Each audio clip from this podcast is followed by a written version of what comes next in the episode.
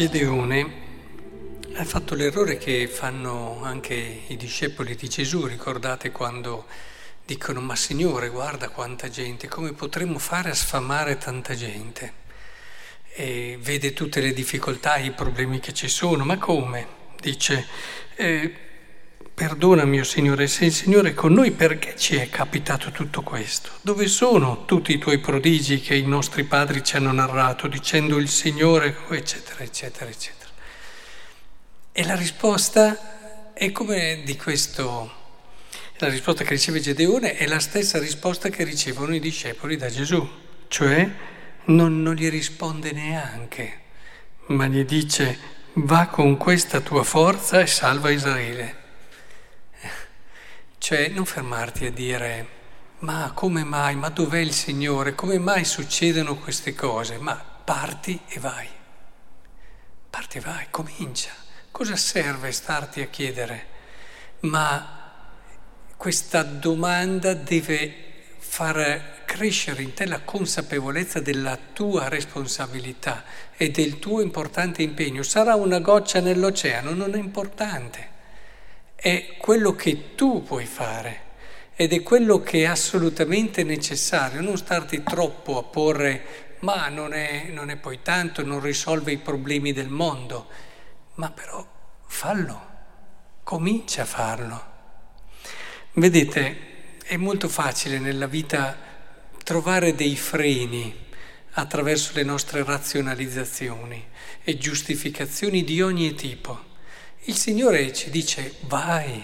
E pensate al Vangelo di oggi, ad esempio, no? che sembrano tanti argomenti un po' slegati. No? Prima parla, in verità vi dico, difficilmente un ricco entrerà nel regno dei cieli, è più facile, no? E lo sappiamo, che un cammello passi per la cruna di un ago che un ricco.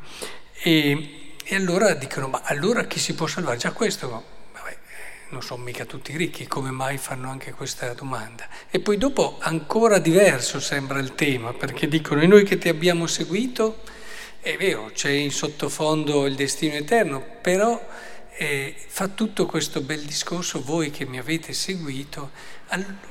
cos'è che unisce tutte queste affermazioni di Gesù?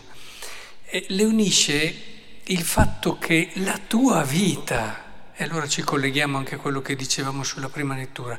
La tua vita è quel patrimonio, è quel tesoro che hai in mano. Non seppellirlo come il, quello che ha ricevuto un solo talento. Non seppellirlo con tanti migliaia di ragionamenti che alla fine giustificheranno sempre il tuo fatto di prenderla adagio. Eh, ma hai questa possibilità infinita, prendi la tua vita e comincia a cercare la verità e una volta che hai trovato questa verità, eh, seguila. E, e questo è quello che ti rende ricco. Perché questo tema della ricchezza non solo materiale, cioè proprio chi basta se stesso, non ricco. Il ricco è uno che è autosufficiente, basta se stesso e così anche se non abbiamo tanti soldi, tante volte noi costruiamo la nostra vita in modo che basti a se stessa.